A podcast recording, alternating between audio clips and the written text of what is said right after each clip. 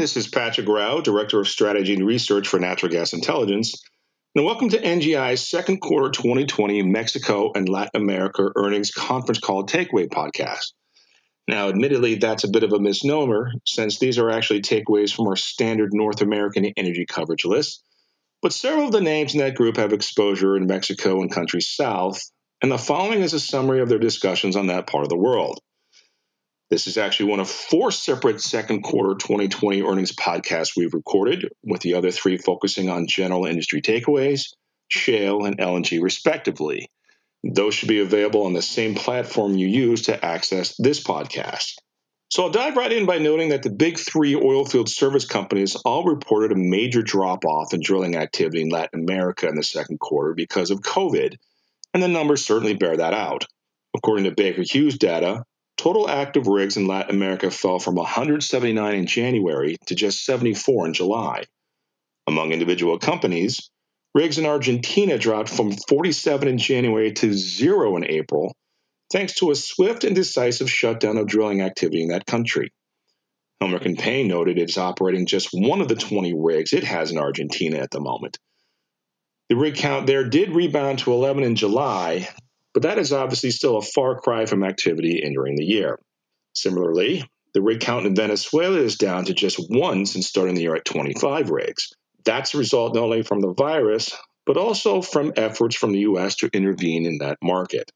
Mexico and Brazil have been the two main Latin American countries that have continued to drill through the epidemic, and the rig count declines in those two nations has been much less subdued. Mexico went from 46 rigs in January to 38 in July, and Brazil currently has eight rigs in service after starting the year with 13.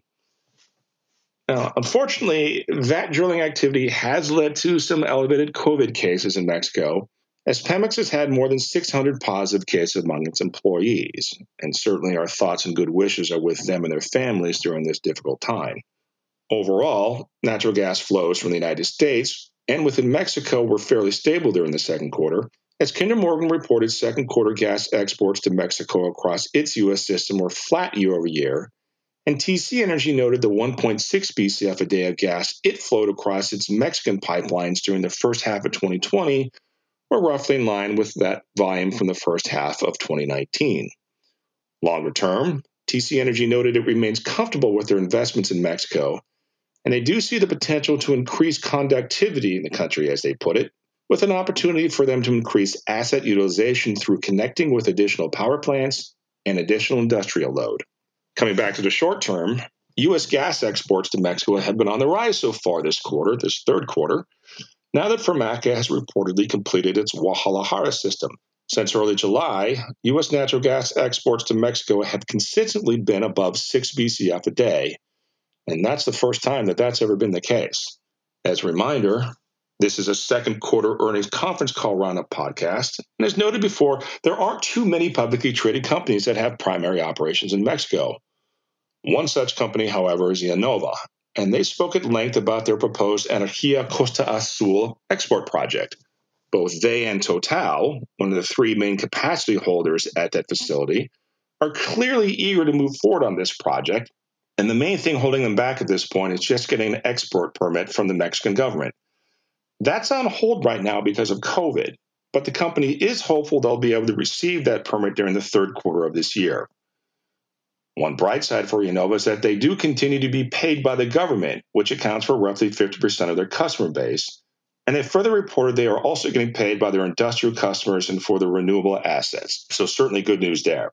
As noted on our second quarter 2020 LNG takeaways podcast, TC Pipelines is planning a 495 MMCF a day expansion of its North Baja pipeline to accommodate the feed gas requirements to Energia Costa Azul, and they have extended the deadline to FID in that to the third quarter to accommodate the uh, expanded deadline for Energia Costa Azul. Now, speaking of LNG, I'd like to highlight an article that was written by our friend Eduardo Prudhomme that we published in our Mexico Gas Price Index service last week. As many of you know, Eduardo, who is currently head of Gadex uh, Consulting in Mexico, formerly worked for Cenagas and was responsible for setting up their current tariff system. Eduardo writes that Mexico President Andres Manuel Lopez Obrador, or AMLO, to which he's more familiarly known, is investigating the possibility for Mexico to export cheap U.S. natural gas from two sites on the Pacific side of the country and another along the Gulf of Mexico that could send supply on down to South America. These projects could certainly provide a boost to U.S. natural gas demand and could quite possibly impact basis differentials in West and South Texas if those were to come to fruition. Now, if you are subscribed to NGI's Mexico Gas Price Index, first we thank you, and we also strongly encourage you to read that article. If you are not, but would like more information on how to become one, please go to our website at www.naturalgasintel.com backslash podcast, where you can receive information about our other various services as well. That's all I have for today. On behalf of everyone at Natural Gas Intelligence, I'd like to thank you for listening and we wish you all a safe and happy day. Take care and talk to you soon.